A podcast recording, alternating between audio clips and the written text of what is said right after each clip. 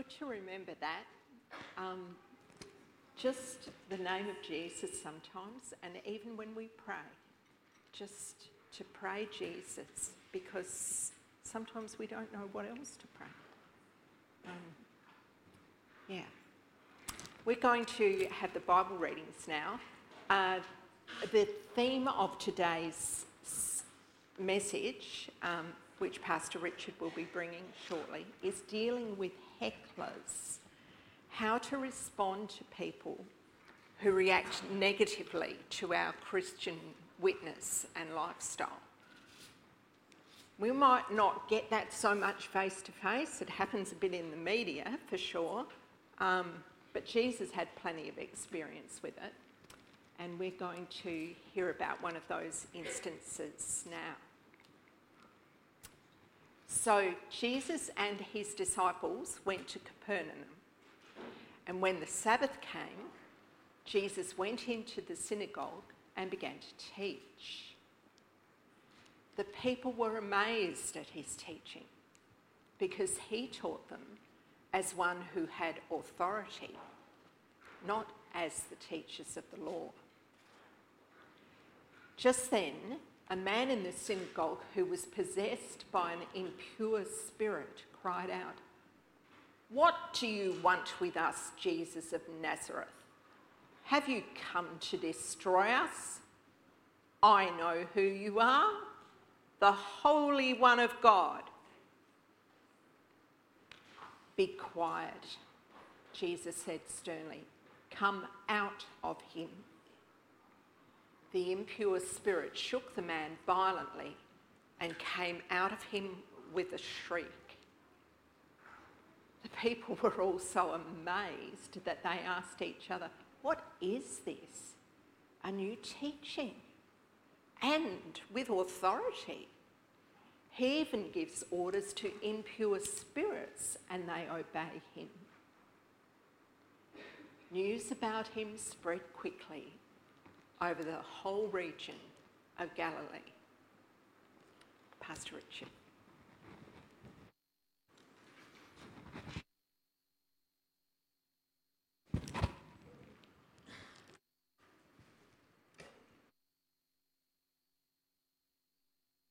As Marilyn said, I'm going to talk to you this morning about how we deal with hecklers.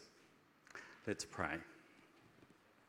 Heavenly Father, send us your Holy Spirit that we might hear you speak to our hearts through this word, that we might be drawn closer to Jesus, find forgiveness and healing in Him, and share the message of His love with the world to those around us. So bless us now in this time of reflection. We pray that you may be glorified amongst us. Amen. Well, do you have uh, people in your life who have a go at you because of your faith in Jesus? Jesus himself was no stranger to hecklers, as we see from uh, this account from um, Mark's Gospel. Uh, Jesus was in the synagogue, just getting into some teaching, and then this man with an unclean spirit cries out, What will you do with us? Or what do you want with us, Jesus of Nazareth? Are you here to destroy us? pertinent question, isn't it? What has Jesus come to do? Well, we know that Jesus comes to bring liberation, life, and healing. They say that heckling is a blood sport, particularly in stand up comedy, and said that either the comic destroys the heckler or the heckler kills the moment.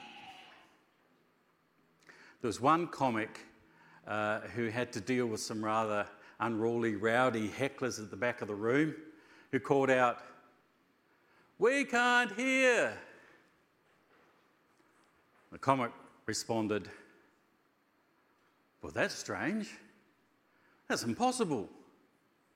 Because I can hear you, and you don't even have a mic. Oh, the hecklers fired back, We're shouting.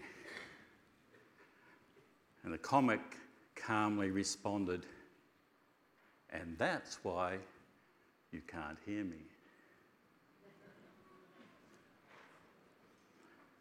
How was Jesus going to respond to this heckler?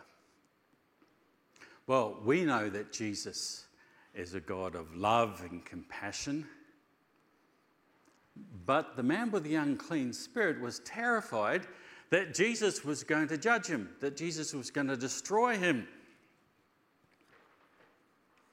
So he says, What are you going to do, Jesus?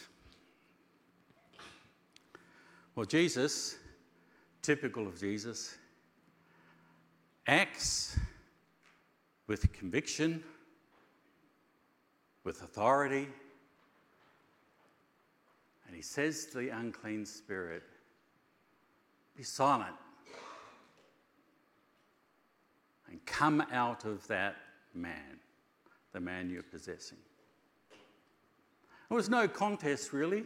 Jesus had the power and authority to speak, and it happened just as Jesus intended. The demon came out of the man, he was set free and made whole. Well, friends, the same power and authority of Jesus' word is available for us today, too. And Jesus is still in the business of setting people free. And he speaks over our lives once again today words of forgiveness, words of healing. He makes us whole in him. Well, what are we to learn about dealing with hecklers when people have a go at us or oppose us for our Christian faith? What can we learn from this part of God's Word today? Might be tempting to make the wrong assumption that what God is wanting us to do when people heckle is to take a leaf out of Jesus' book and just tell them to shut up. Tempting to do that, isn't it? We need to understand what was going on here. Jesus tells the demon to be silent, rebukes it, exercises his authority because the only voice that was to be heard in that moment was the voice of God in Jesus. to hear Jesus speak. We sang about that a little moment ago. I want to speak the name of Jesus. So, what's the take home message for us when we are confronted by people who are heckling us or having a go at us? Let the voice of Jesus be heard. so tempting when people are having a go at us to get defensive, to start an argument with them, an argument that no one's going to win. How much better to rely on the power and authority of Jesus and trust that His word has powers to change the situation. His word has the power to change people's hearts. His word has the power to draw people to Himself. A very practical consequence of such reliance on God, reliance on God's word, is to commit those sorts of moments to God in prayer. To silently or out loud to cry out and say, God, help me. Give me the words to say. Help me to point to you in the midst of this confrontation. May your voice be heard. Now, when we're thinking about people heckling us, it's really helpful to take a step back and try and understand what's really going on on a spiritual level. What's prompting people to heckle us for our faith in Jesus? After all, sometimes it can feel we're kind of nice people. Why don't people like us? Well, the man with the unclean spirit felt very threatened by the presence of Jesus. And God's word, message of the gospel, good news in Jesus, continues to confront people today. God's word convicts people.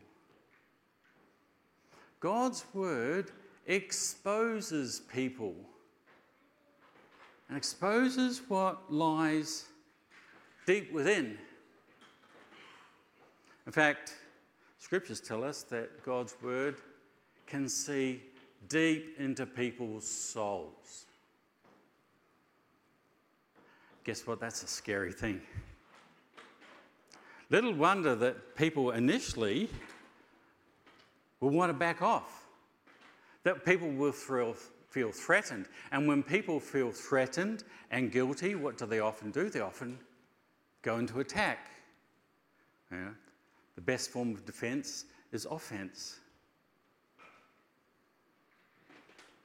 And so when people have a go at you, maybe it's not about you at all. Maybe something on a, in the spiritual level, something's going on between that person's spirit and the Holy Spirit who's knocking at the door of their heart. So sometimes I think we have to get over ourselves and not feel sorry for ourselves and to recognize what's really going on. Now, this man with an unclean spirit was terrified that Jesus was going to destroy him, that Jesus would judge him, that it would turn out badly for him. The wonder of wonders, it doesn't turn out like that at all, does it? The man is expecting judgment. What does he get instead? He gets grace from Jesus. Jesus sets him free. Jesus speaks words of forgiveness and healing. Words of forgiveness and healing. Might I suggest that we, as God's people who are called to follow in the footsteps of Jesus, when we are heckled or when people oppose us, or when we find ourselves in that kind of spiritual battle, that our default position, our core instinct, should to be respond in grace to speak words of love and mercy and compassion and kindness and hope in the face of, it, of opposition. Totally unexpected, that's not the way their world operates, is it? Certainly get their attention. to speak like Jesus with love and compassion. St. Paul has some practical advice in Romans 12:21. Easy Bible verse to remember because the numbers are inverted, Romans 12:21. When St. Paul says, "Do not let evil defeat you, instead overcome evil with good." Just let that percolate for a moment. Do not let evil defeat you, but instead overcome evil with good. Or we might think of Jesus telling us to turn the other cheek when we're attacked by other people. To love our enemies. Whoa. That goes against the grain, doesn't it? We're really good at retaliating. We're really good at trying to give as good as we get, evening up the score, but to turn the other cheek, to be gracious, merciful, to actually love the people who are having a go at us. That's so counterintuitive, so countercultural, so out of this world, literally. Because we can only do that with the love and power of God Himself. And so, in the face of opposition, what do we do? We cry out to God and ask, Lord, give me your love. Help me to be a person of grace in this situation, that I might honour you and follow you by showing love under provocation. Sounds good, doesn't it? One little reality check before I wrap things up. What if, now just what if my new hypothetical, what if people are heckling you, are having a go at you, not actually because you're following Jesus, but because they perceive you to be cold or harsh or unloving or controlling or judgmental. Many people in the world perceive Christians to be like that. Suddenly got very quiet in the room. None of us are perfect as Christians, and certainly when it comes to our Christian witness, we often fail. What if our behaviour is getting in the way? What if the way that we're acting is prompting that critical response? What if they can smell our disapproval?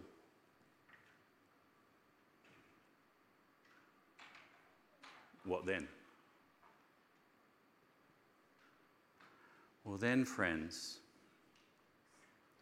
we ourselves need to listen again to God's word that convicts us. Listen to God's word that exposes what is wrong in us. God's word that looks deep down into our soul and sees our need.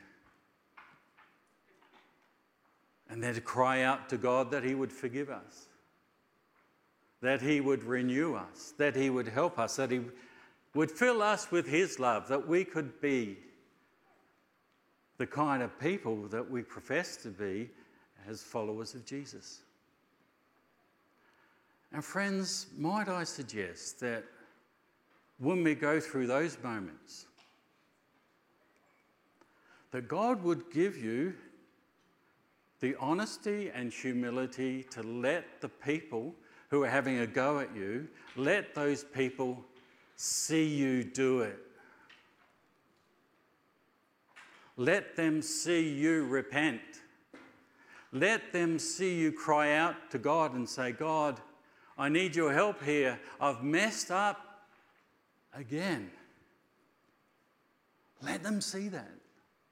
Let them see you being honest about your failings. Let them see you cry out to Jesus and seek his forgiveness. And might I suggest that that may be the most powerful witness to Jesus that you ever give? Because it's no longer about you.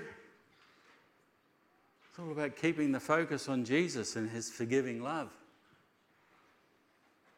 See, when it comes to witnessing, we often have the wrong idea that we've got to be shiny, happy people. Right? That we've got to approach witnessing and the Christian life as oh, well, we're kind of car salesmen and we've got to point out the great features of being a Christian to people. We're not car salesmen. We are satisfied customers. We know the grace and love and mercy of God ourselves. And we're not scared to admit that we're mess ups, because that's the truth. Because this place, God's kingdom, is not a place for comfortable, middle class religious folks. This is a place of healing. This is a place where mess ups find acceptance and love and new beginning.